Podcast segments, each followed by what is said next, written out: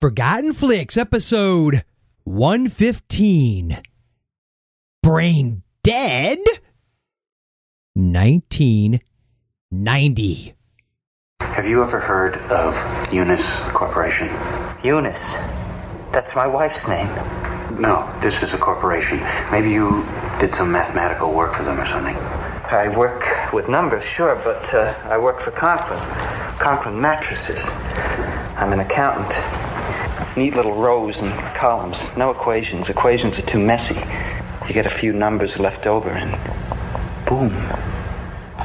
End of the world as we know it. No. I stick to accounts. It's safer. Safer. Are you familiar with the Hippocratic Oath? Doctors take it. Right. But maybe everybody should. At least do no harm. I think that's a fine rule. We can't all do good, but at least do no harm.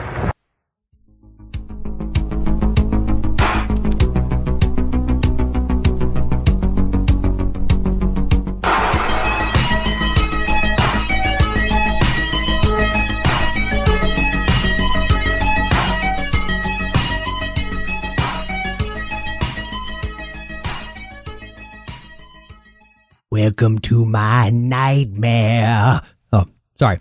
Hi, I'm Joel, and we're just going to get right into it. I am joined at the hip, actually, by the one and only, the most beautifully hairy individual I've ever known, Jason. Bring me the brains. J- J- Jason, we didn't cover that movie. no. No. And while there is no Renfield in tonight's motion picture that we will be discussing, which is Brain Dead from 1990, there are in fact a lot of brains. So Yeah, a whole wall of brains, as a matter of fact. at least momentarily, Yes. until Caps and Clumsy Fingers comes into the room and Oopsie. oopsie, that's a mess I don't want to clean up. So anyway, Jason, how are you? I'm doing. Uh, I. I don't know how I'm doing. I don't know Okay. if I need. Is that a bottle in front of me, or is that a frontal lobotomy? I mean, I got you. I got you. What you're Um, what, what you're saying is this movie blew your mind. yes, yes. Uh, it it totally blew my mind for many reasons, which I'll get into. But uh, um, this is one. It's it's towards the. I wouldn't say the end of our um, area to cover because it's 1990. And Um, it definitely had an it had an 80s vibe, It, it did. a late Um, 80s vibe. yeah, but it's one of the later ones we've we've covered, and I've never seen it.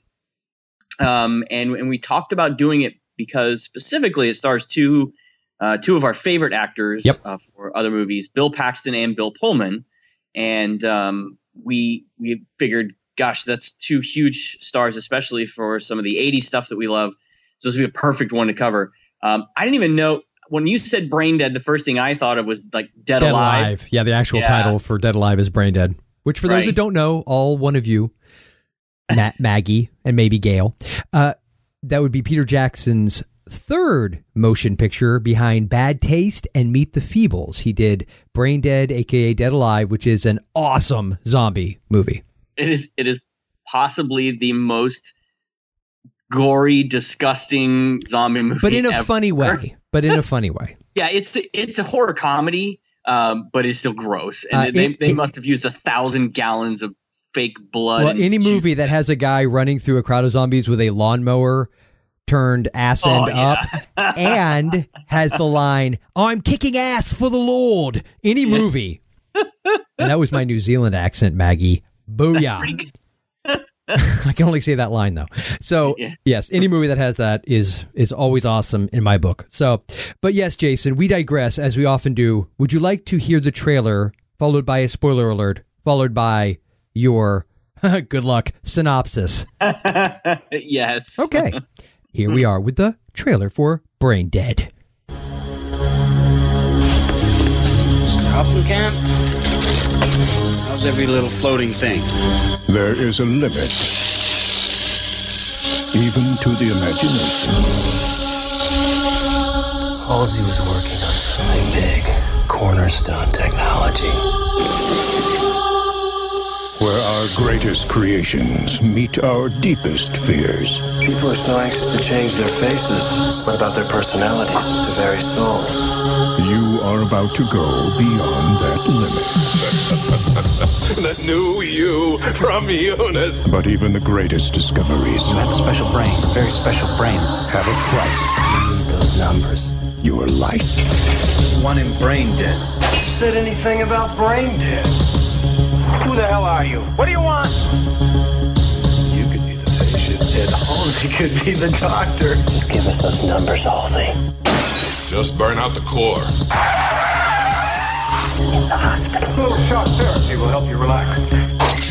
Help me. I'm not dead yet. Because you're not dead Let them take you into surgery. until you're brain dead. The following segment of Forgotten Flix will contain information so pertinent to the film that, if you have not yet seen it, may ruin your viewing experience. So if you plan to see this film, please consider resuming the episode only after you've viewed the film, which you can find at Netflix. Streaming!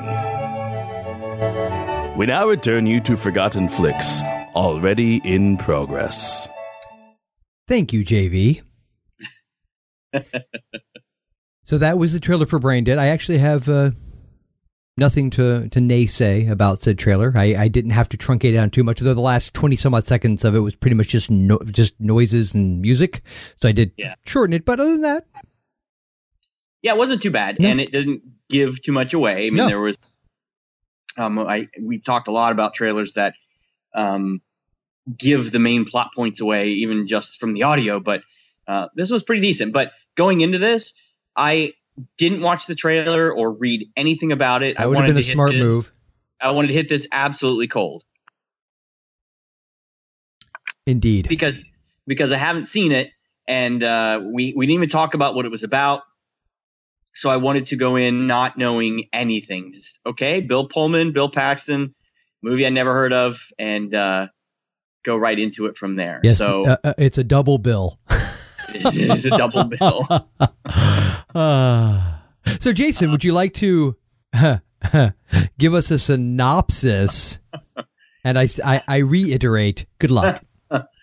I I'd like to. Um, I don't know if I really can. Um, this, uh, I'll try. Okay. Okay. So this movie starts out uh, with Bill Pullman, and he is some sort of uh, brain researcher, and they never Yes. really get too much into what he's he actually is, other than he studies these uh, brains in a jar.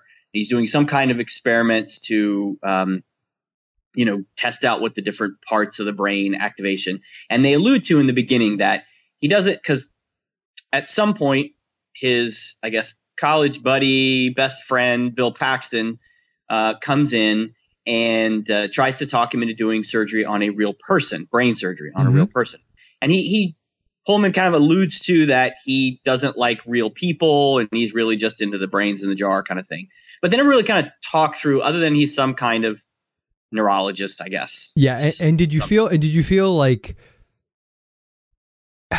it was setting up almost a science fiction vibe right off the bat? Because when you first go into his lab, it's not just that there are brains in jars everywhere. They've actually has have a human face with all muscles Yes. still attached, presumably stretched out across some sort of knitting ring or yeah, uh, knitting a ring, ring. yeah, or, or almost it almost reminded me like a drum. You know, I don't know what the, the metal piece that goes around the the edges of a drum, but it's attached to that, stretched out, and they're they're they're. Are you there? Yeah. Okay, It's, so it's, it's no, wires. sorry, that's, that, that Skype made a weird noise. I'll have to cut that out. oh yeah, no, I'm here. But- Uh, yeah, they're like wires from this stretched out face to these electrodes, and when they put a brain on it, they touch different parts. They make the the face make different, face yeah, yeah, move. And, yeah. Go cross-eyed, wink at him. Yes. It Yeah. never licked its lips. I was getting ready for that. um, that was strange because that was really the only point throughout the movie that seemed to be that sci-fi. Like it, absolutely was out of place in the world that they built Mm-hmm.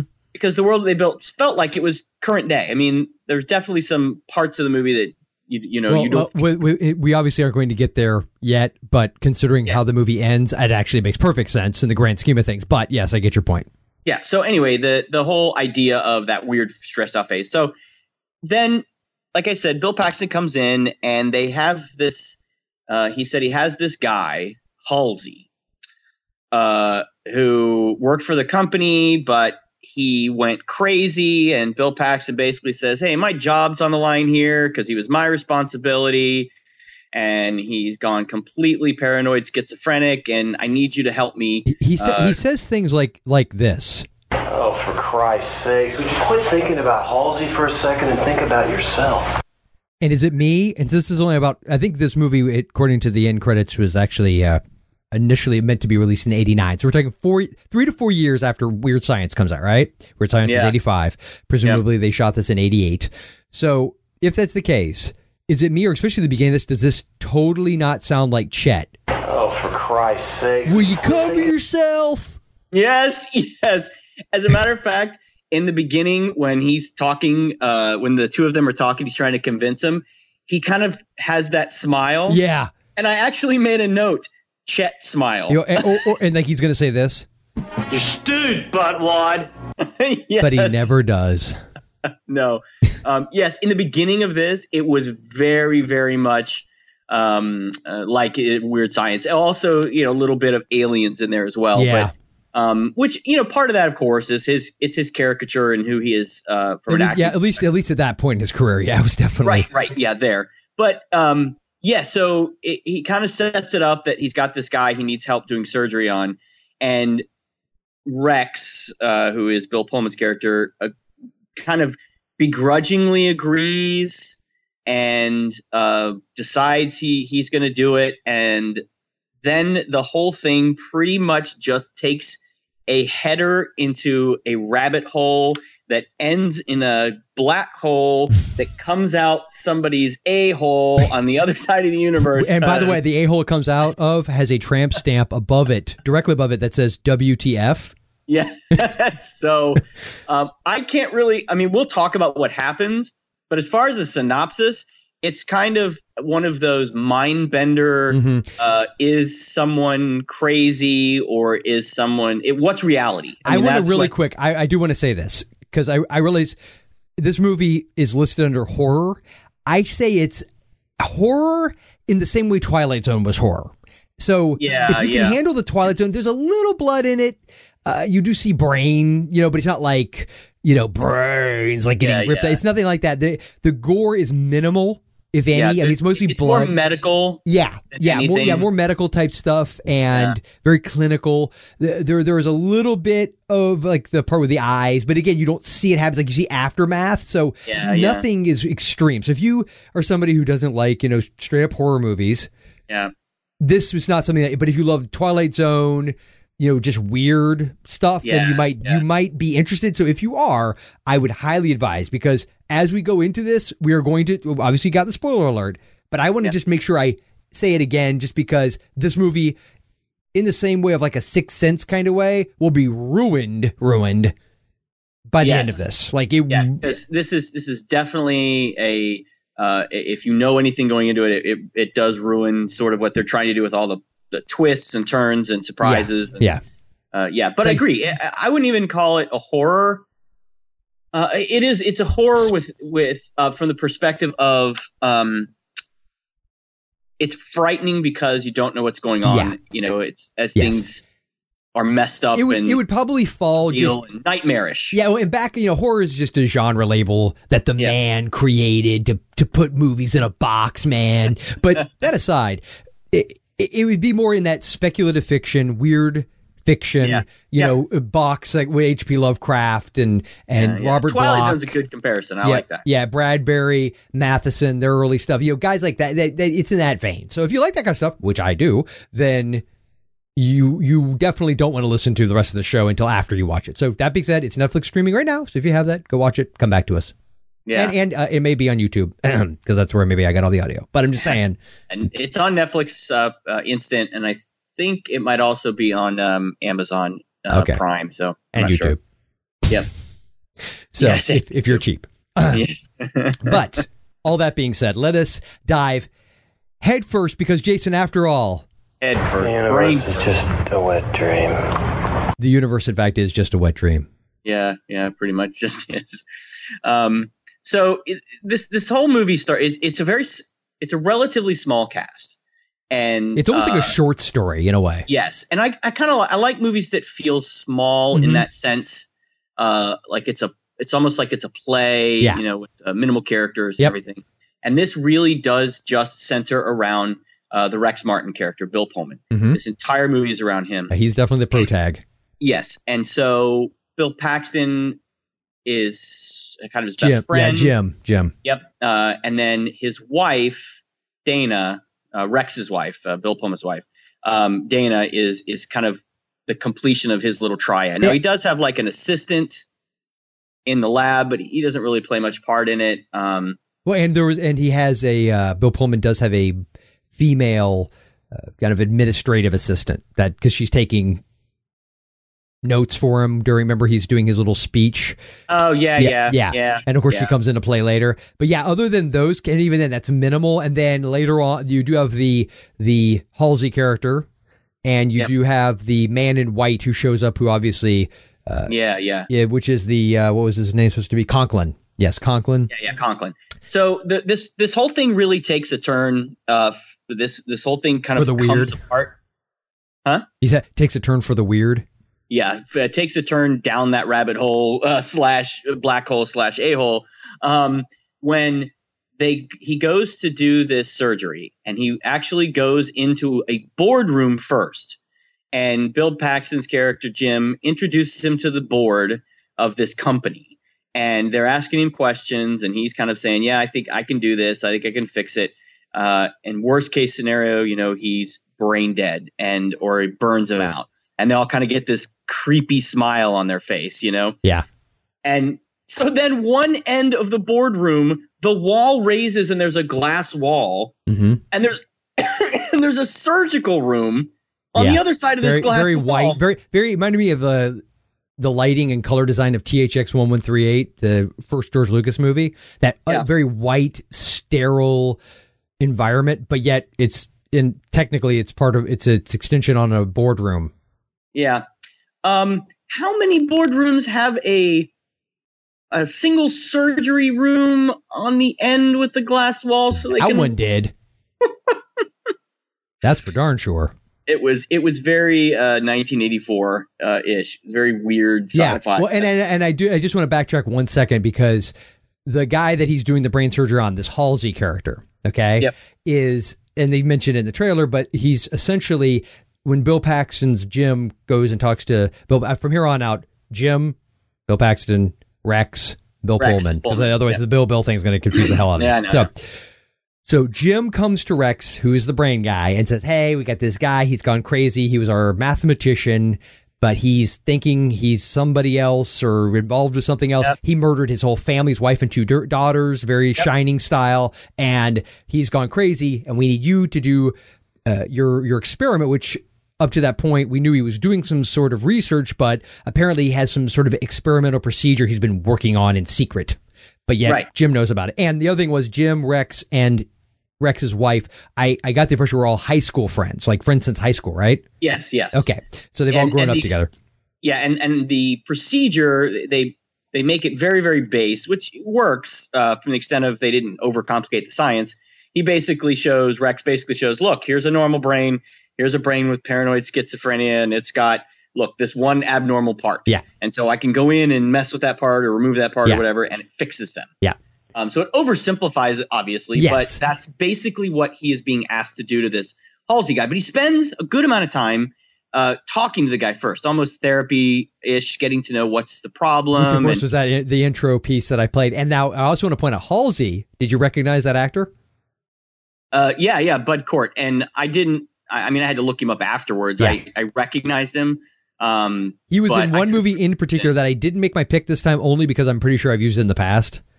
And it's a movie Coyote I. Ugly. What's that? Coyote Ugly? Uh, uh, that would be it. Yeah, no, I'm just kidding. I, I've never even seen that movie. Uh, I'm familiar with it, but I have no interest. So, no, he was in Harold and Maude. Oh yeah, yeah, we've talked about yeah, that. and and that is one of those movies that I didn't discover till much later in life, and and realized I was the lesser for it because that is a fan freaking tastic movie if you've never seen Harold Maude. But he's significantly older in this. He always had an Yeah. odd. He always reminded me. I know you're gonna hate that I'm bringing this up, but whoever the guy is in Children of the Corn that plays Isaac.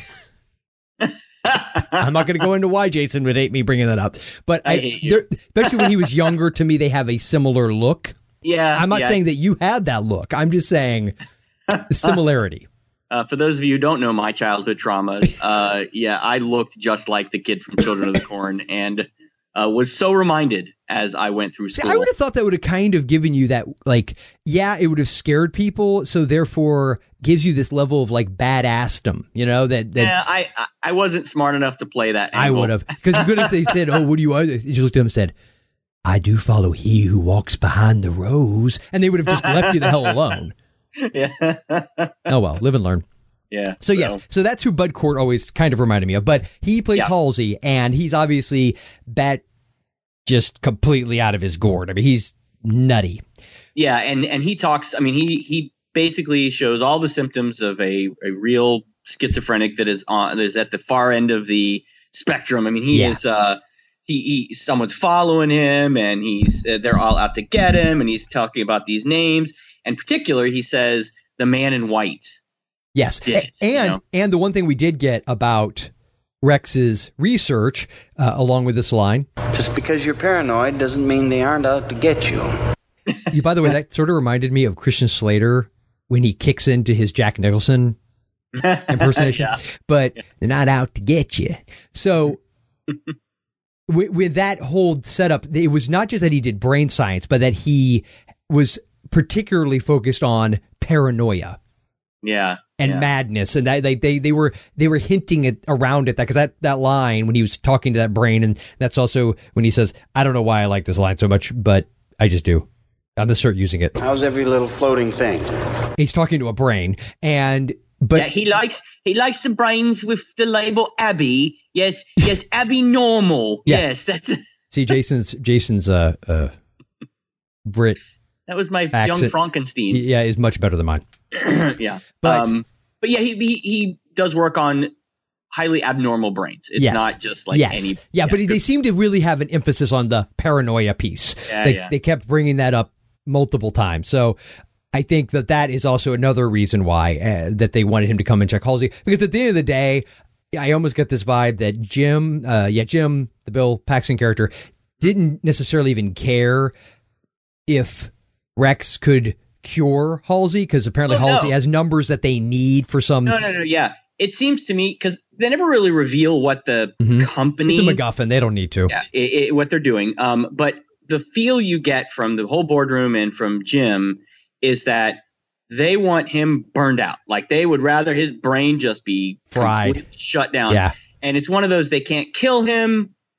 So if they can make it happen this way, it seems more like an accident, or Mhm. they were trying to help him. But it definitely seemed like he had some information, or he somehow was in some top secret project, and they were wanted him to be shut down. And that, but the fact that he was uh, um, mentally ill now was a liability to them. You know? Yeah, exactly. Um, and so that so that's where you know they kind of get into the the surgery. But Pullman does a lot. Uh, he does um, Rex does a lot of interviews and kind of talking with Halsey and getting to know him. And in that, like I said, he he sees the man in the white, or he talks about seeing the man in the white suit. He's the one that did it, and there's this conspiracy. So as Rex is doing the surgery, he takes this long metal um, Probe. yeah, probe, the same one he used when he was in his lab in the beginning, and inserts it down into uh, Halsey's brain, does the little procedure, like shocks him and does something, and Halsey starts talking normal again. Mhm. And, and matter of fact, he says, "What do you do?" He says, uh, "That's that's classified. I can't tell you what I work on." He seems like he's normal back to the t- The company, the, the, um, company man. right the the mathematician company man and they all seem very happy and then that's when rex sees across the room the man in white all covered in blood. Yeah, like no, he's a guy it in was. now, I. I just want to make sure because he so he, he sticks the probe in. Sorry, and does his shock treatment. He's co- everybody claps. Oh yay! You know this guy's Yeah, amazing. you cured him. You're Yeah, brilliant. But yeah. then and then Rex actually leaves Halsey in there, and I, I don't even know was there like some guy behind Halsey mopping the floor or something? Like Well, see- I, I I made that note. I made that note. he's the only doc, like he's a doctor in there. He's doing this yeah, probe. there's no nurses helping him. There's nothing. No, and as soon as he cures him and the guy starts talking, he literally walks out of the room, takes his glove off, and a guy comes rushing in, you know, starts walking, just starts mopping the floor right next to him. Like, I, yeah, I like he's cleaning up any blood that might be there. But there, but, So- but keeping in mind, Halsey's still in the chair, alive, with the cap part of his, Of his skull, skull missing. off. Yeah, and, and then and then after talking to Jim for a couple, or actually no, he's staring at the wind. That's what it is. Now Rex is in the boardroom, staring back through this that was presumably one way mirror yeah, a window and was looking into the room back at Halsey. And while he's doing it, that's when in the corner he sees the man in white. It's almost like it's been transferred from Halsey at this point, like it's some kind of possession thing. Like that's what I thought. Like, did it get like just kind of transfer from Halsey's mind and body into yes. Rex's? Yeah, and, it, and at one point, um, when he's interviewing Halsey, and I want to, this is a, a device because I want to bring this up. He's interviewing Halsey, and Halsey wants to go to the little commissary cart in the mental hospital and buy something, but he doesn't have any money. So he asks uh, Rex if he can borrow a dollar. Rex goes to give him a dollar, and he says, "No, can I take your whole wallet because they'll make fun of me if I take money from you?" And you know, so Rex gives it to him and watches him walk over to pay for it stuff, and then kind of loses it.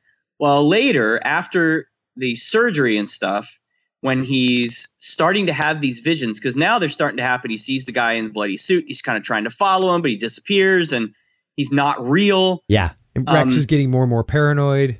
Yes, and he's starting to freak out at this point, and then he goes to um, reach in his wallet for something and realizes he has Halsey's wallet, which is full of just like play money Yeah. and his ID and stuff. Mm-hmm. At that moment, when he pulls all that out and he's like, "Oh crap, I forgot. I gave Halsey my real wallet. I don't have any money and everything." That moment, as watching this, not knowing what's going to happen, I thought he's really Halsey. This is going to turn out to be a flip. It's going to turn out that he was really But the yet, but yet you still, one. but yet you, because I thought that too, and yet you still were wrong. I know that's what. that's what. Yeah, this this thing turned into a complete mind screw. yeah, I Um, did. but I thought at that point, oh, it's kind of one of those they build him up like he's the Mhm.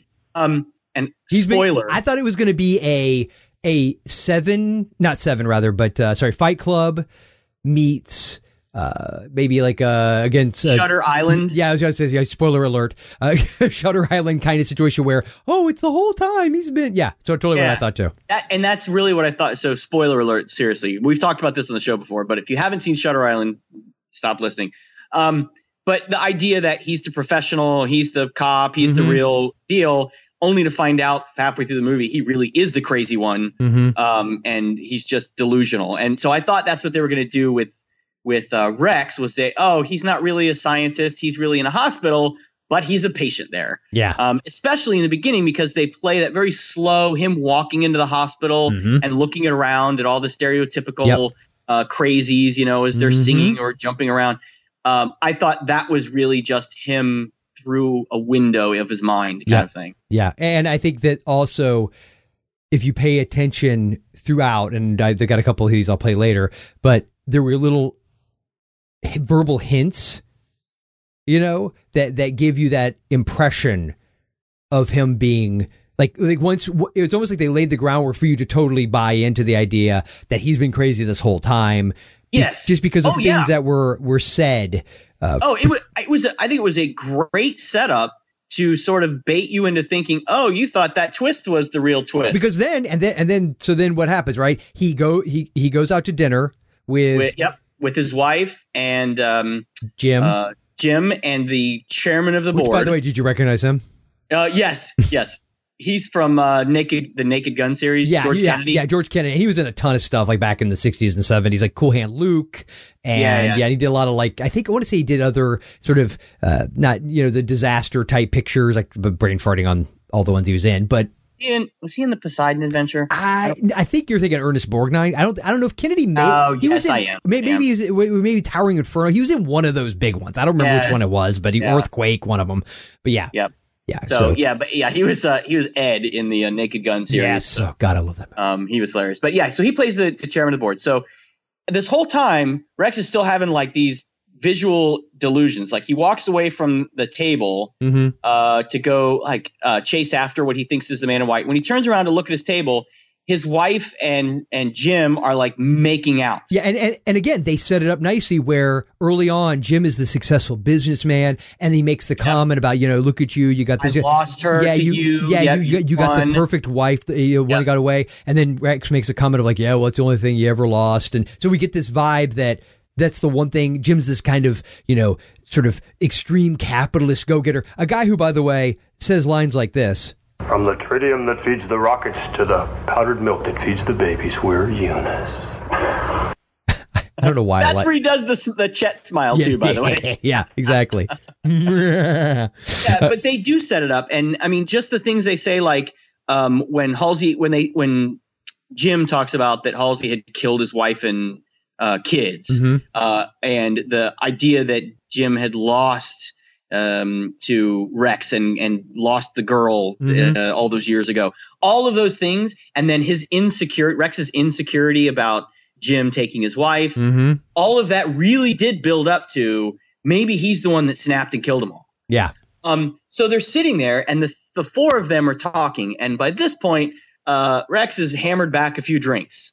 Right? Yeah. He's thrown back a couple of scotches. He's getting good and drunk, and they start talking business about almost a um, total recall, where Yeah.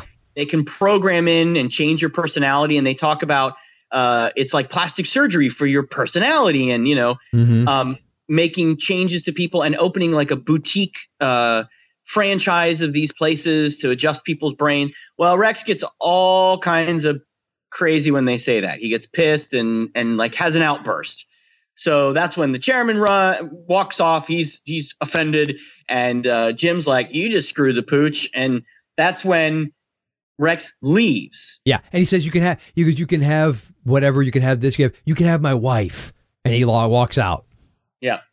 So he runs off and um something ha- he's like driving and someone I don't remember. Oh, no, no, remember now? Now he uh, he leaves because he goes following. Uh, I believe he sees the man in white again, covered his white suit covered in blood, and then he starts drive. That's isn't that when he starts driving and then sees him in like the back seat of the car? Was that it or was that? Yeah, yeah. Oh was- yes, that's yeah. right.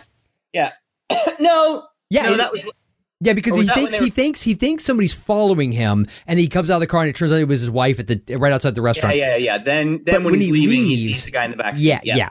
So that happens, and then at some point he makes his way home. Mm-hmm. And when he gets home, he sees the man in white with covered in blood, like inside his house. Yeah. He goes in his house, and he as he comes, or he goes up to the window, and he sees his wife Mm-hmm. and Jim are having hot, sweaty sex Yep. on like the dining room table. Yeah, they're doing they're doing the uh, they're bumping uglies is what they're doing. They- yeah, they they are they're doing the horizontal mambo. They are the beast with on their backs dinner table. on the dinner table. Ew, and uncomfortable. I'm just gonna and throw out. uncomfortable. Yep. Uh, so as so he bursts in, and as he bursts in, they're not having sex anymore. Now they're dead, and their eyeballs Yeah. Been cut out. Well, because when he when he see, well when he had walked in, didn't he see the man in white with an ingot or whatever it is in his hand, and he and he's Yes, standing. he- he probably kind of puts it near their eyes, and they start to scream, and then and when he by the time he comes in, yeah, their eyes are cut out, and then they've got that. It's the, it's is that what it's called? An ingot? I think what reminds me of uh, Exorcist Three. It's the object. It's actually a surgical tool, and you can see it in other movies. Uh, I've never seen one in person. I don't think I want to. It's that thing that you put in your fist, and it has a long, Yeah. pointy thing that comes out of it. It's what they use to do lobotomies. Yeah. In the movie, and they put it right in the corner of their eye and jam it into their brain. Yeah. Right. Yep. So he has the the man in white has this, and he bursts in, and then his wife and Jim are dead. Their eyeballs cut out, and the, the, you could see the bloody hole right where they had been uh, lobotomized. And um, he he's freaking out, and the door is knocking at the door. What's going on in here? What's going on here? It's his neighbor, and he when he answers the door, he looks down. He has the thing in his in his hand now. Yeah, Rex and does, he's covered yeah. in blood. Rex has it in his hand, and his hand is covered in blood. So at that point, I'm like, oh my god, he really is the crazy one, and he just killed his wife and Jim, Yeah. And they're dead on the And, table. and what is he, and he's saying the same thing Halsey did. It wasn't me. It was the one arm man. I mean, the man in white. it was the man in white. I Mhm. didn't do it. Mhm. I didn't hurt the, you know, something like that. So, um, and then what what happens after that? It was Well, th- then suddenly he comes to, oh, that's right. He wakes up. yeah, in a hospital bed in Lakeview or whatever the name of the psychi- the psychiatric ho- hospital is. Yeah. Yeah. He, that's right. He wakes up, and I thought And his name is, it's Halsey. that's what His everyone's calling him. And the man in white is there. But here's the thing about the man in white He's the doctor. that's watching He's- over Halsey, who we thought was Rex. Yep. So this is where they kind of drop it on you that okay, he was Halsey, and all the characters within were actually in the hospital. Mhm. His, Um, his administrative assistant works for, she's like the assistant for the doctor. Yeah, yeah. Uh, so all the people that in the earlier part of the movie are Jim. of- Even Jim. Did you catch that? Bill Paxton? Oh yeah, he's like the he's like the janitor. No, he was a janitor. I thought he was like an assistant. Did he come in and when uh, they were in the office because it looks just like Rex's old office, and Rex is Yeah, convinced but he's like a younger guy Yeah. with different haircut, and he's yeah, kind of a but it's Jim. It's Bill Paxton's character. Halsey, Yeah, yeah, Yeah. Um, yeah. So they play it out like all those people were real people, but not who Rex made them out to be. Um, yeah, it was. It was. Here are the notes as this thing is progressing. Right. hmm Here are the notes I made. Um, am I high? Are you high? Is everyone high? What the fuck? Did somebody slip me some LSD? because this thing just kept getting weirder and like it was just twist upon twist. It was J- definitely Jason, Jason, did, did you finally understand this? You always get cryptic after you've been drinking. Cryptic. After you've been drinking, perhaps that's what it was. You always get cre- yeah. Good. What was that from? He, at, at the beginning, uh, when Jim comes into Rex's office and says this line, The universe is just a wet dream. then Oh, Rex and he- follows it up with, You always get cryptic after you've been drinking. Oh, that's right. Because he Yes. accuses Jim of coming in drunk or being drunk. Yeah. Yes. Yeah, yes, but they definitely get cryptic. I would say things get Yes, very cryptic. um, it reminded me of uh, what was the Leonardo DiCaprio dream movie? Um, Oh, Inception. Inception. It Yeah. reminded me of that. Well, because then, yeah, because then now that we now that we think he's Halsey, right? Yes. He, he then is taken on this grand tour by the guy Conk, who he thinks is Conklin, who's actually the doctor who's been apparently helping him supposedly. And as it turns out, Rex is Halsey, but also that he killed his family. The whole all the same uh, facts apply to his situation now. And that he created supposedly this other character uh, to to be I guess make him feel better about himself. And what ends up happening is is is the doctor, I'll just call him Conklin for right now, that was the man in the white suit. As he's taking him through, he takes him to his own office. Well, of course, his office looks exactly like Rex's office, which makes Yeah. sense, right? If he had been crazy the whole time, he would have thought it was his office. But then he tells him that, well, what was your view like from your office? Well, Rex says, well, from my view, from my On office, eighth floor, so and- city. He goes, oh, so it's a city view, really? He opens the window, and they're like on the second floor. Yeah, it looked like mountains in the background. Yeah, or something. he's like, it yeah, it was can't be, it can't be. And then he notices completely different. Yeah, and he notices the the names on all the degrees, not his. So, Yep. and that's when I believe uh, Bill Pullman, uh, excuse me, Bill Paxton, his character Jim comes in. It's looking more nebbishy and and less uh, aggressive and assertive. yeah, yeah. And, yeah. and, and then just you know, and he just he runs and, and ends up that Rex escapes. yeah, he gets out. Yeah, And now this part, I don't know about you, dude. See, this is to me was horrifying in its own way because he escapes and he goes into he hides in this room and there's like three women in it. And it was almost like Shakespearean, like you think of like the three witches in Macbeth, Yeah, right? And yeah. and they just start to kind of they cackle and they're very. At first, I thought it was going to get like really creepy sexual, but, Yeah, yeah. didn't you? Like I totally thought they were going to like try and like gang bang him, rape him, whatever. and then like they they they start grabbing, and then there's like one just sort of opens the closet, it sneaks out. Oh, I have the way. Come with, and just the way she's talking, it, was. I thought it was creepy. kind of. Gra- she didn't she say like step into my office? You step into my office. I know the grabs way. his arm and walks he, in and- he goes, and then the door closes. He goes, uh, "This is a closet." No, no, and you kind of wonder what she's doing because he's like fumbling, and you could tell they're struck. Like it just there was something about the way that whole thing played out and the way the the actresses played the Yeah. parts. I just found it, It creepy. was creepy. It was. It was very creepy. And so then he gets out. And he's got like a scratch mark all over his face and disheveled. Oh yeah. Like it's it, and it doesn't really even show them attacking him, but No. when he leaves, it shows he's got scratches and stuff. Yeah. Yeah. And then so so then he goes out and then he goes to try find another place where then now he goes into a room filled with uh patients, but they're all in these sort of medieval contra- it's like a museum of the Oh, inhuman well- ways people have tried to quote unquote help Yeah, cure. yeah, you know, cure the mentally ill and, and like these. It's almost like Iron Maiden Yeah, type things. or- cages and Yes. chains and and but there are people in them. yeah people one guy holding a rabbit They're crying and screaming. Yeah. It's just it's the most horrific scene of what you think of uh, uh what a medieval mental. Oh, yeah, or you even like- yeah, like, yeah, like you think about like the 19th century.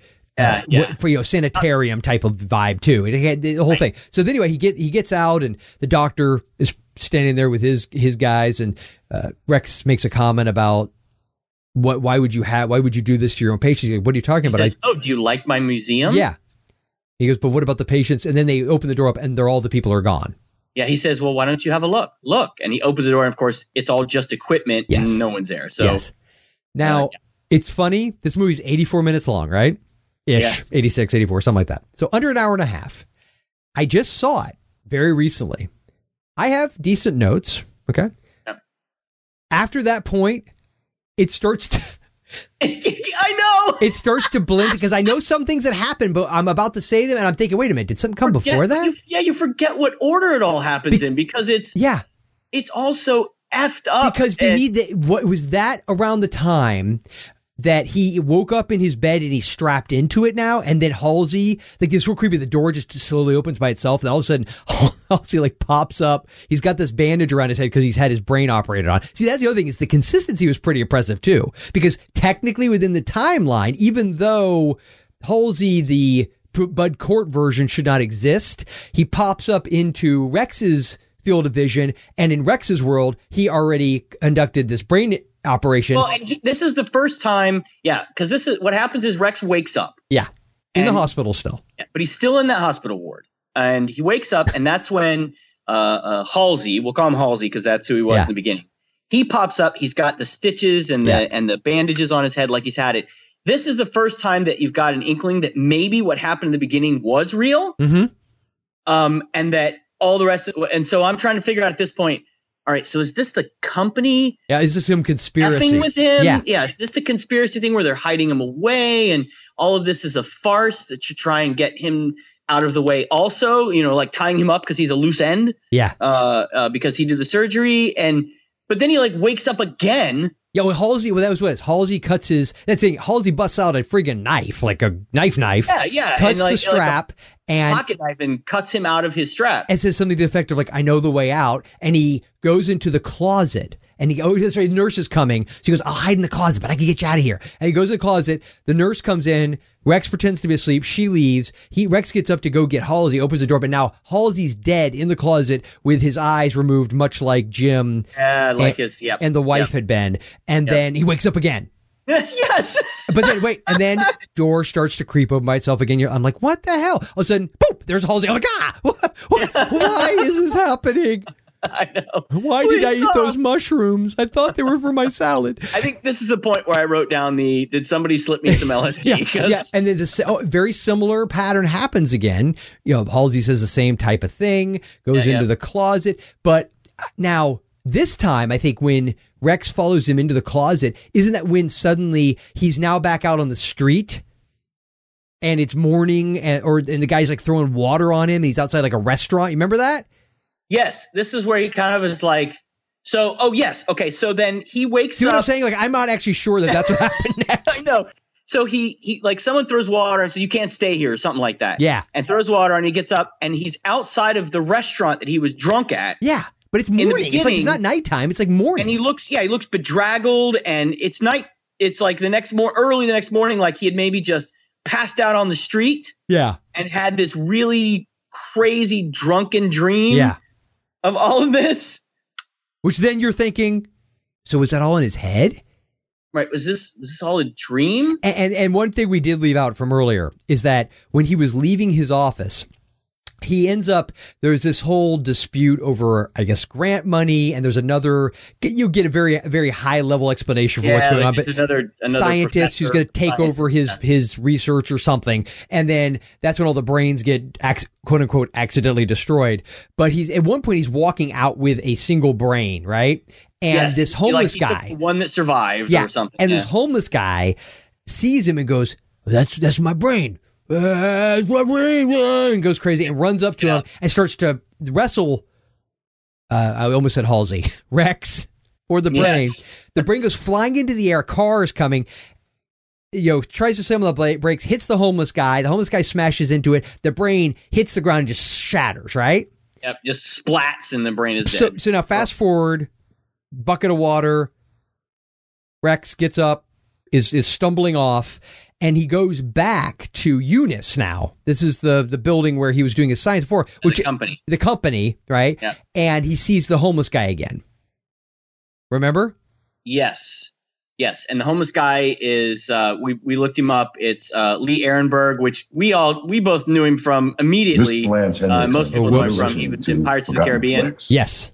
uh, and he was uh, you know the bald guy, um, the short bald guy, and he has that tall skinny friend. They're kind of the running R two D two C three PO throughout the, the Yeah, uh, exactly. uh, movies. The, they're the kind of the running jokes, but he's got this long, nasty uh, hair with uh, kind of dreadlock, greasy sort of thing. mm-hmm. Um, and he sees him again, right outside of of uh, Eunice Corporation this time. And did you because this whole movie is is messing with your head so bad because it looked like and I'm just going to in hindsight look at it as it was probably just a bad wig but the hairpiece he was wearing to give him that long hair did seem so artificial that I was thinking could he be some kind of plant like Oh yeah, I thought that. I was looking at that throughout.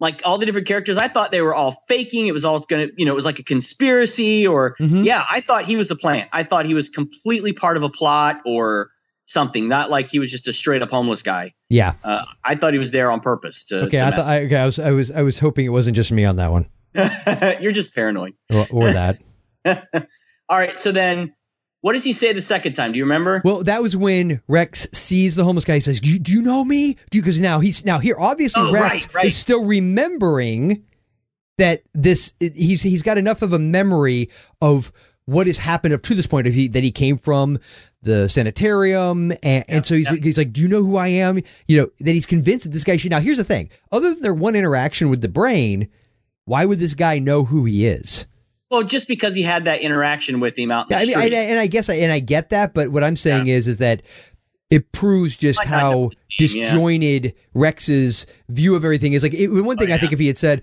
"Do you remember me from the other day?" But do, do you you know me? He gets saying you know me. yeah, yeah. You know what I'm Yep. saying? And Yep. I'm not saying that as a flaw. I'm just saying it was just weird Oh yeah, that he did com- that. Yeah. And I think that showed his state of mind because he was so crazy at that point of just not knowing who he really was and who to Mhm. believe and and this this homeless guy sort of played the part of a neutral third party Mhm. and maybe in his head he's thinking well I can trust this guy because he has nothing to no, he- he, he nothing to gain. interest Yeah. yeah. like Jim might or his wife might or the the doctor might or any of that it was just this random guy is the only person he can remember having interaction with that wasn't part of the whole thing Yeah.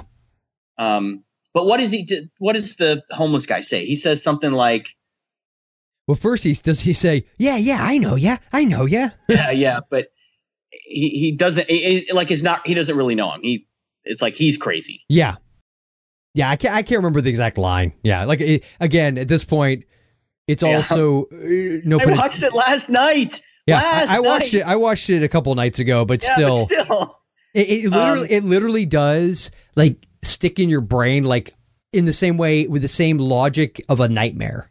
yes, it it is. D- doesn't doesn't he wake up at one point in the surgery room of the boardroom? Um.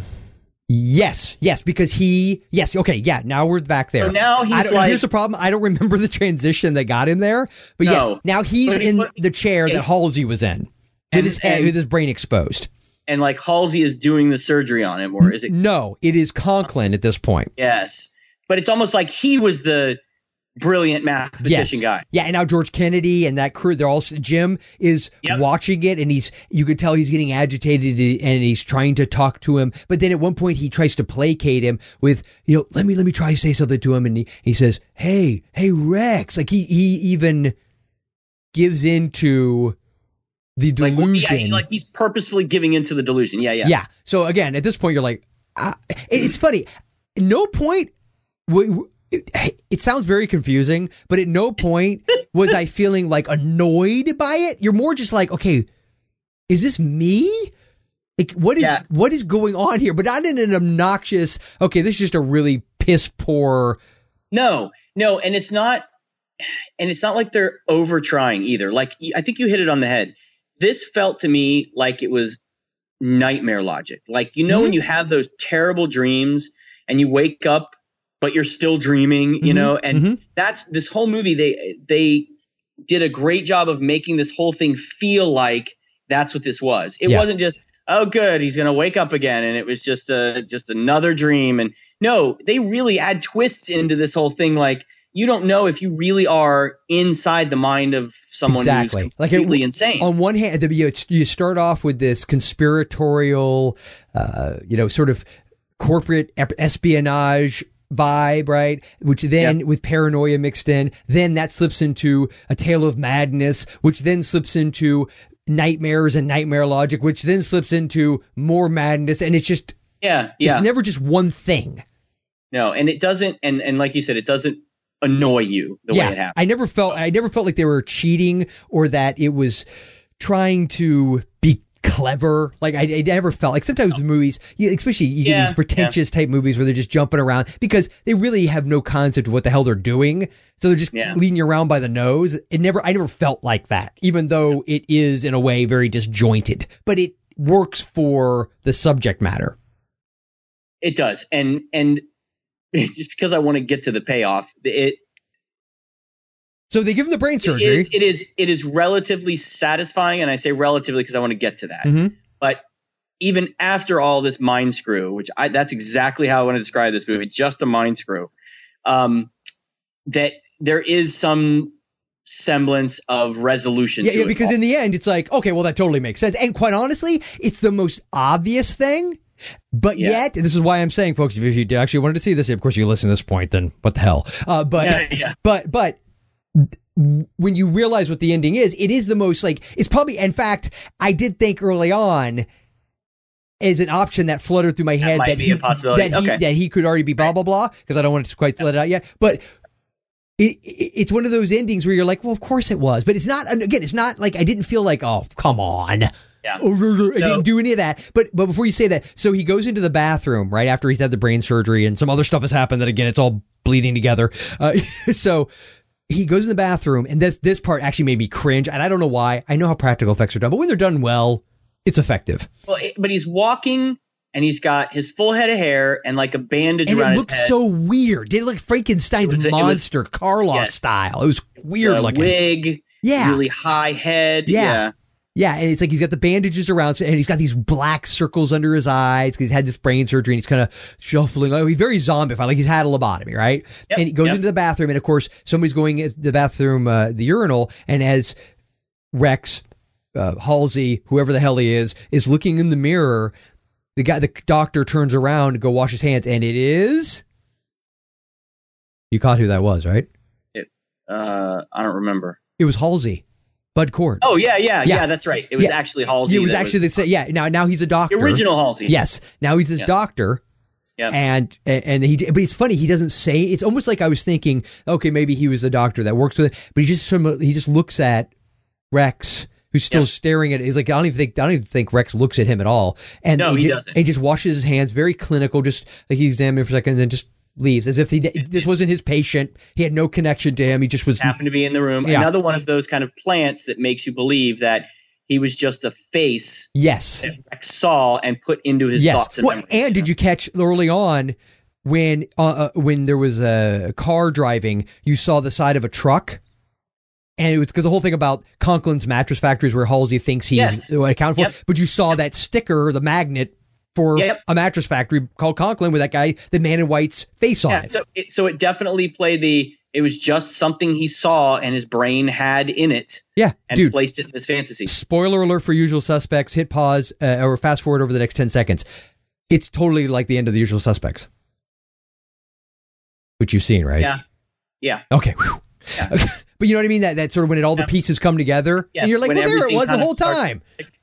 Um, but finish the bathroom scene. Okay, so yeah, this is awesome. So so he starts to unwrap. He's by himself. He's in this bathroom. He he unwraps the the gauze. He this wig, this horrible wig. But again, but dude, what did I say about the homeless guy? Yeah, he had Oh. a f- a, fake wig or. But but it was that weird. same kind of hair, that long Yeah. black hair. It wasn't quite the same. It was longer it- on the homeless guy, but it was similar. Yeah, it was disheveled. And I'm going with my theory. long. I'm going with my theory that those two pieces. This thing is almost turning into like a lost episode for me at this point. It, it, is. okay like there's so many different connected pieces especially you know, like lines but we'll get there so anyway so the the he takes off the wig gauze and he could see this and it looks like it's been healing for a while it's Yeah, not it's just like fresh fresh. Yeah it's Yeah, like a seam but it's got that like that pinkish No quality stitches. yeah Yep. yeah and he just takes his fingers and he digs in and the skin starts to split and he just rips back the top now keeping in mind of course all you would do is rip back the actual scalp but he full on takes skull with it Yeah. and he opens it up but it opens up and is there even a brain in there like i've heard i don't even know if you see brain but you know you do see isn't that didn't he have like a butterfly oh, you see Brain, and like because he quotes earlier on. that's right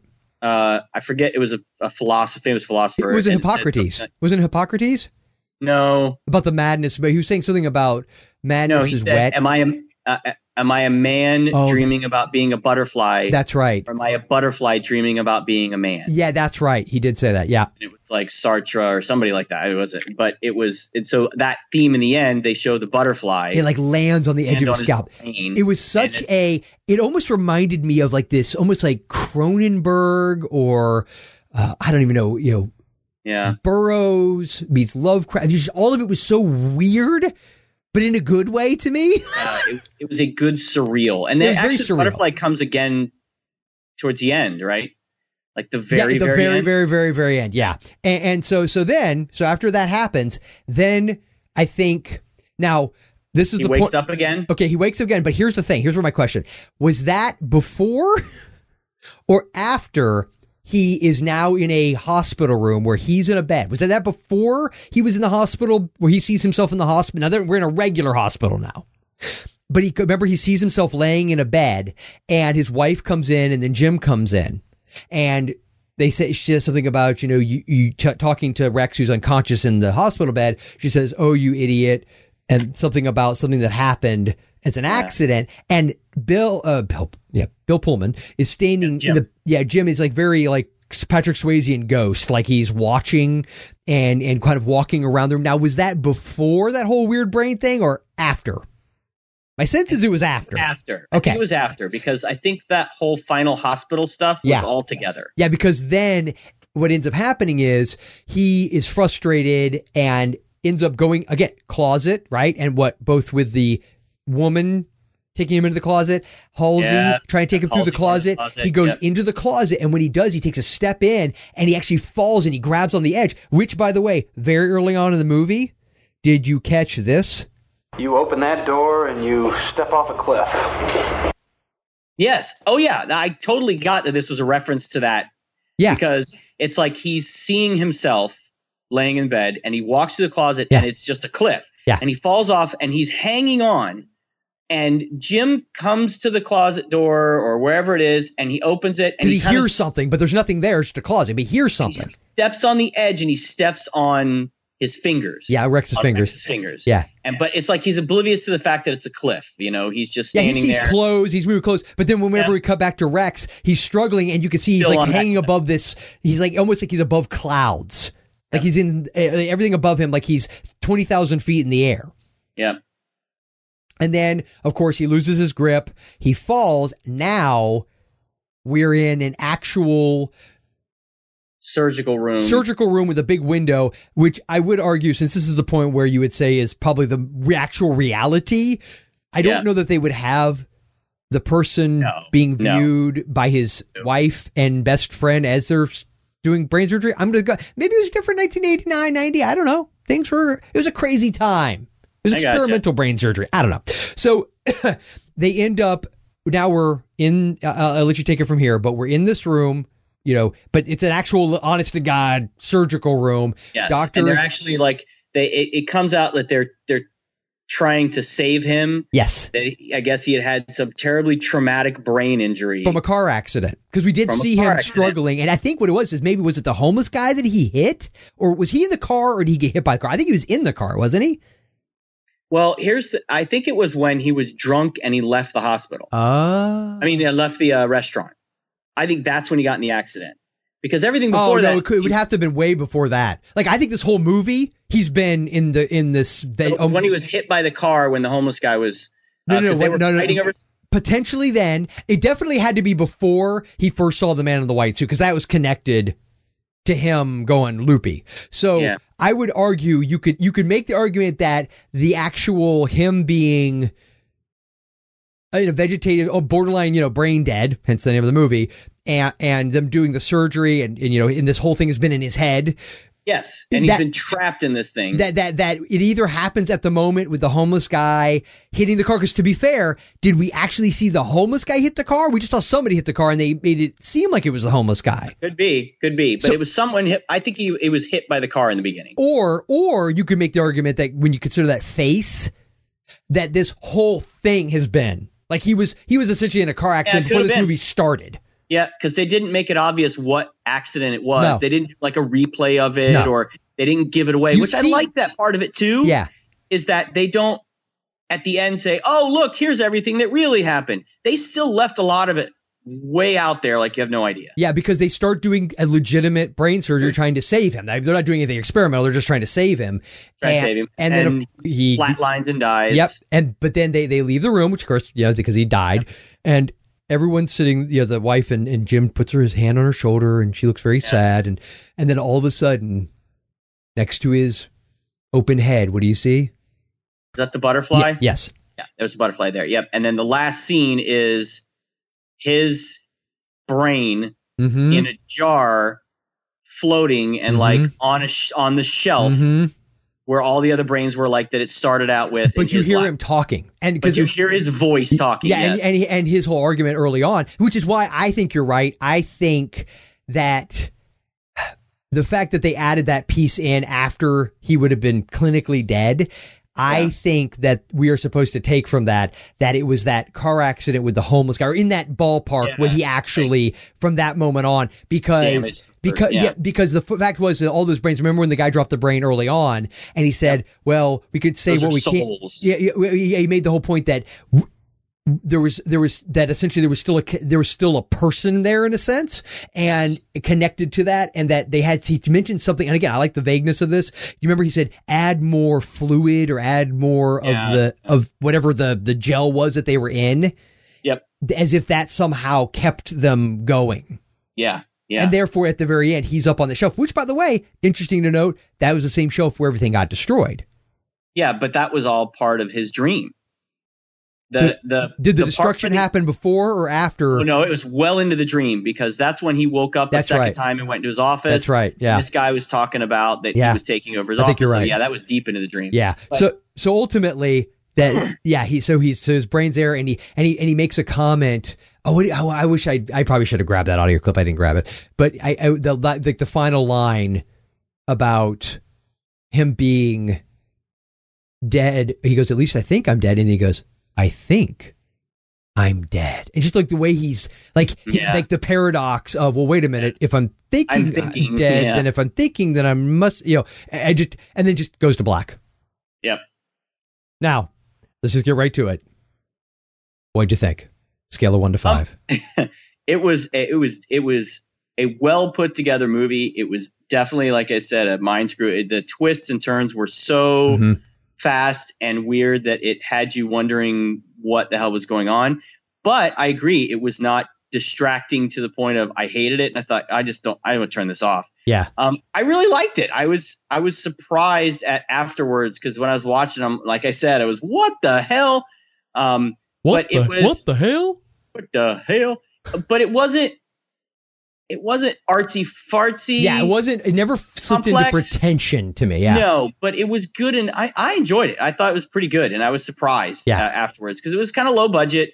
Um, I read in the trivia it was filmed in 20 days. Yeah. so it was all done very quickly, and you could feel that. But it still was very well written and Yeah. very well paced. Yeah. Um, and I liked it. I thought it was great. Yeah. So on- on a scale, our scale one to five, five being you you lie and keep the movie at home and just pay the penalty. a one being that you threw it back, which I can assume Yeah, yeah. was not a one. Uh, No. So what what do where do you come down? Um, I would. I would give it a three and a half. Yeah. I'd give it a three, almost a four. Um, uh, it was it was it was a solid movie. Yeah. so, So, you you a would have kept it out the full time. Possibly if you had like a two or three day rental, you might have even watched it more than once that weekend. Yeah, that's a good way to put it. Okay. I might watch it the second time, especially this one, because you want to watch it again to catch all the early stuff Yeah. that you missed. and it's so, it it's and it's so short that and it didn't feel like a drag to me. So No. I, I am in a similar camp as you, but I'm going to go the other direction. I started out this podcast in my head. I was going to give it a three. I'd like you. I was going to lean towards the three point five, but since we've agreed we're doing whole numbers, yeah, yeah. we apparently are decimal haters. That. That I was going to go three. However, after this conversation, it got me so jacked up and, and had this Lostian vibe to this whole thing that I'm going for. They're going for. I'm going for. I would have. ta- I would have paid a late fee just because I would have felt like I wanted to show this to somebody else just to like mess with their head. yes. You know. Now here's the I thing. do. I'm Yeah, sure that some of what we've argued tonight is probably things that if we went back and read reviews from the time would have been what it would have been criticized for. Yeah. So so I think probably some of the issues where it felt disjointed had to do with maybe because it was a 20 day shoot was a lack of uh, uh, coverage and maybe not the greatest editing. When I say editing, I don't mean in a technical sense. I mean in a, you know, just the way pieces were put together. But in my opinion, you know, a good 20 plus years later, I say all that works in this movie's favor yeah. because there's Yeah, been enough and, there, and and we have the context of things like Lost and just sort Yeah. of more weird, bizarre movies. And and the other thing this reminded me of my feeling of this movie is very similar to Parents. When we saw Parents and we, we Yes, reviewed it yes. with, with Peter Yeah, uh, in, the, in our last uh, Spooky Flicks Fest, I it was like one of those movies because I'd never seen this either. Now, Yeah. being a Fango nut back in the day, and I I think I've talked. It's been a long time since I mentioned it, but of course we talked about my my my den of iniquity in my bedroom in my my high school years. I had an entire wall, just a collage. My grandmother was convinced I was going to be a serial killer. I'm like, would serial killers be this obvious? So, eh, but I would cut out anything I could out of like those 19, it was around 1990, 91 issues of Fango. So I had, you know, just, and it was all the nastiest, just practical effects stuff. I remember I had like Kathy Bates Misery, but after she'd gotten smashed in the face with a typewriter, I had, and I remember I never saw this. I, and I think it just for whatever reason it never ended up at one of my video stores. But I remember I had the image of Bill Pullman, Bill Paxton standing. It was like obviously a uh, uh, a promotional image more than an actual scene from the movie is my memory of it. And they were standing. I believe it's got it's Bud Cort is in front of them with his head open with his brain out. Oh yeah, yeah. and they're just kind of smiling, and I loved both those actors, and and I just thought the image was cool. So I remember I had that in my my collage of horror, and I'm surprised. I'm really surprised. I never saw this or Yeah. heard of it. Yeah, I knew of it, but I had never uh-huh. seen it. So this is literally the first time. This is one of those movies I've always wanted to see because of that connection, and I'm really, really freaking glad we did because I actually. And in a, in a Twilight Zone, again, it's subdued. It is. If you're going expecting like a balls little horror movie, you will be severely disappointed. But if you like more quiet, no pun intended, cerebral horror, I or or or I would even say speculative fiction, weird fiction, you would love this. Psychological thriller. Yeah, yeah, with a with a Like weird sci-fi, Yeah. slight horror tinge to it. Yep. That's what I would argue. But I thought it was cool. It's short. It's it, it could have been a short. I mean, it could have been a Twilight Zone episode, like one of their hour long ones. To me, it Yeah, could have yeah. been. Yeah. Uh, but uh, yeah, so I think we uh, both pretty much are in total agreement on this one. It's great. It's great. right, man, awesome. So, would you like to get to our movie picks? Yeah. All right.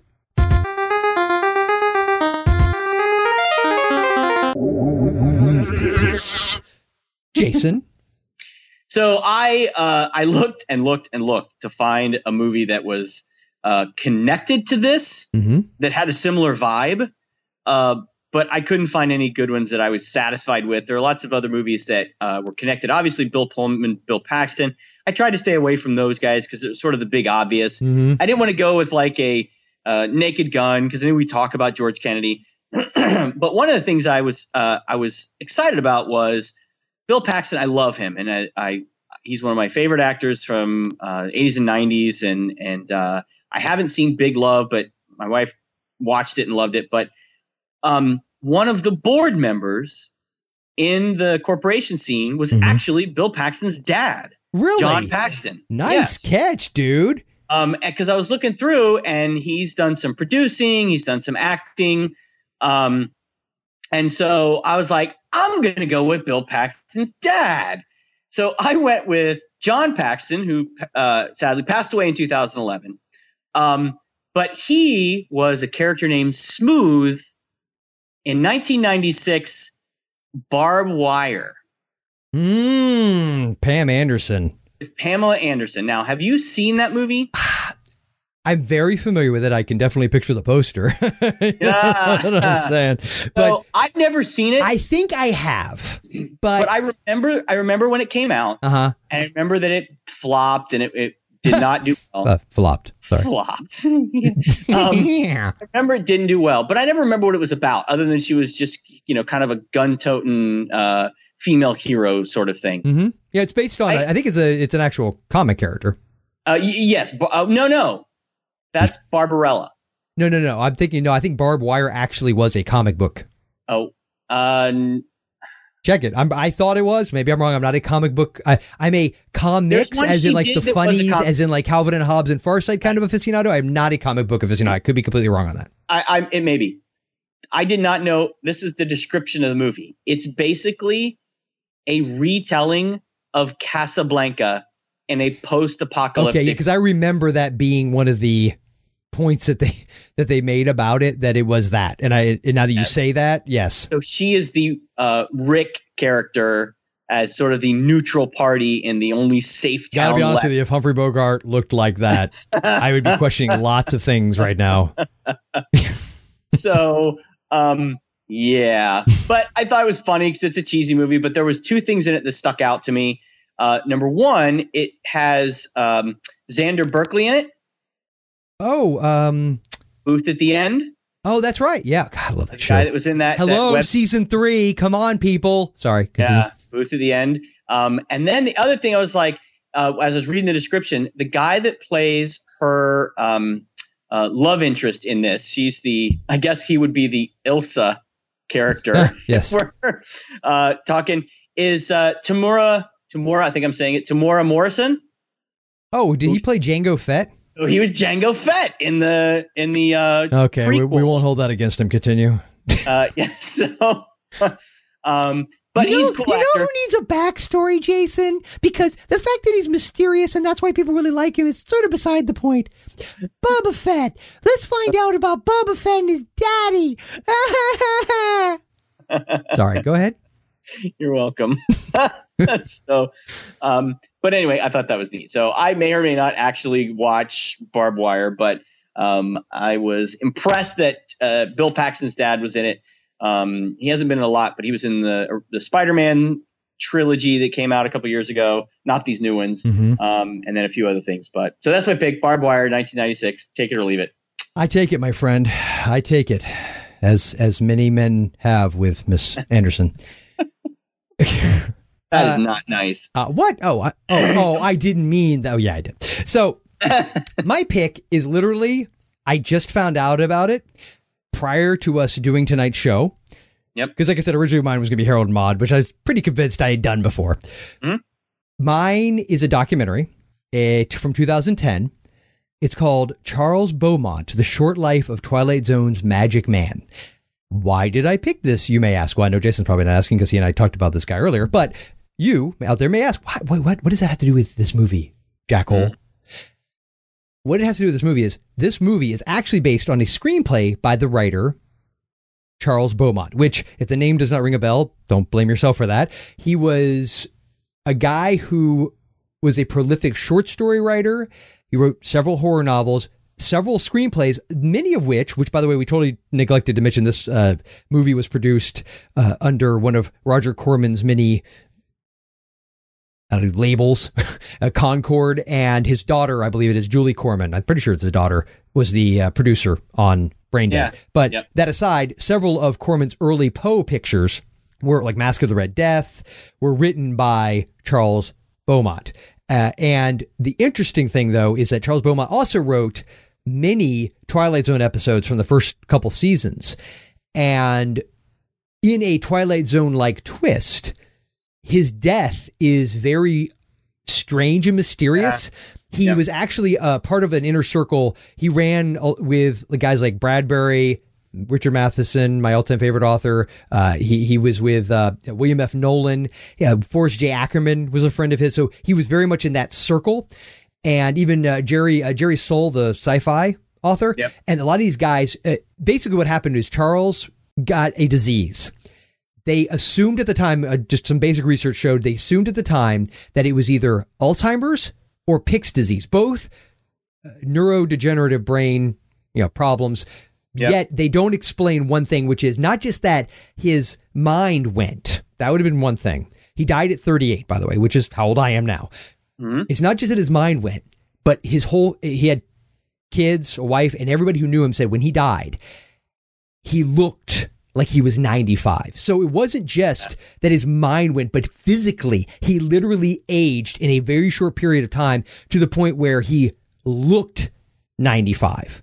yeah, And I've, I've seen that disorder. I've seen it like the, the genetic disorder Mhm. kids get to. And yeah, yeah, but but the thing with thing with the kids is that it typically is that particular one I know what you're talking starts about. Starts from birth. It, yeah. it, it happens very early, and it's not Yeah. something that comes on later in life. It's something you're born with, and that the degener- and usually they don't live to be like 12.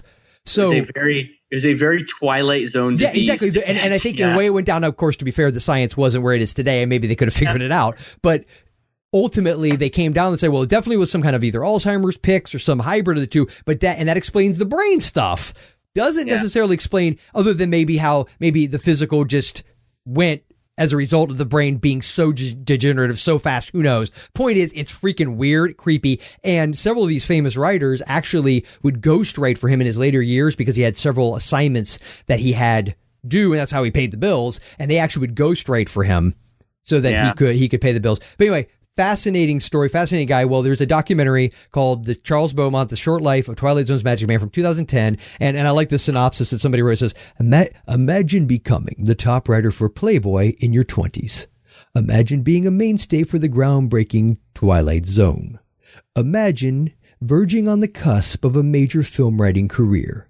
Then, imagine a mysterious illness stealing your mind and youth." I mean, dude, that is exactly that's a Twilight Zone episode. Sorry, that's Yeah, it is. so. So I just I think he's got the potential to be a very interesting individual to learn something about. Wow, nice pick. Yeah, First thank you. documentary I think you've chosen. That's pretty good. Uh, yeah, maybe. I don't know. If, if it's it's been a long time. If it's if it's not the first. So on that note, Oh, laddie, man, I need a nap after this one. yeah, that was that was a that was a brain buster. That one was. That hurts. Yeah. So any any final any well of course first uh, hit, hit him with the quick information and then we'll do the final words. Uh, yeah, uh, you can find us at forgottenflix.com. All of our information's there. Uh, we are on Twitter and Facebook, and we have a, a fairly active Facebook group. You can check us out there. Uh, most importantly, if you find us on iTunes, be sure to give it uh, give us a review. Let us know what you thought. Um, type up your thoughts there and Oh, help and, us. and- and let me just add this: you can just click the stars as long you know as it's four or That's five. fine. We're cool with that. Just click stars. We like hearing what you have to say. So, uh, oh, we like that too, but just click stars. We'll take that. please. We're not greedy. It, it- it's just some stars. Yes. So there you go. That is fantastic, Jason. As always, it has been a pleasure. Any any final final final words? Brains.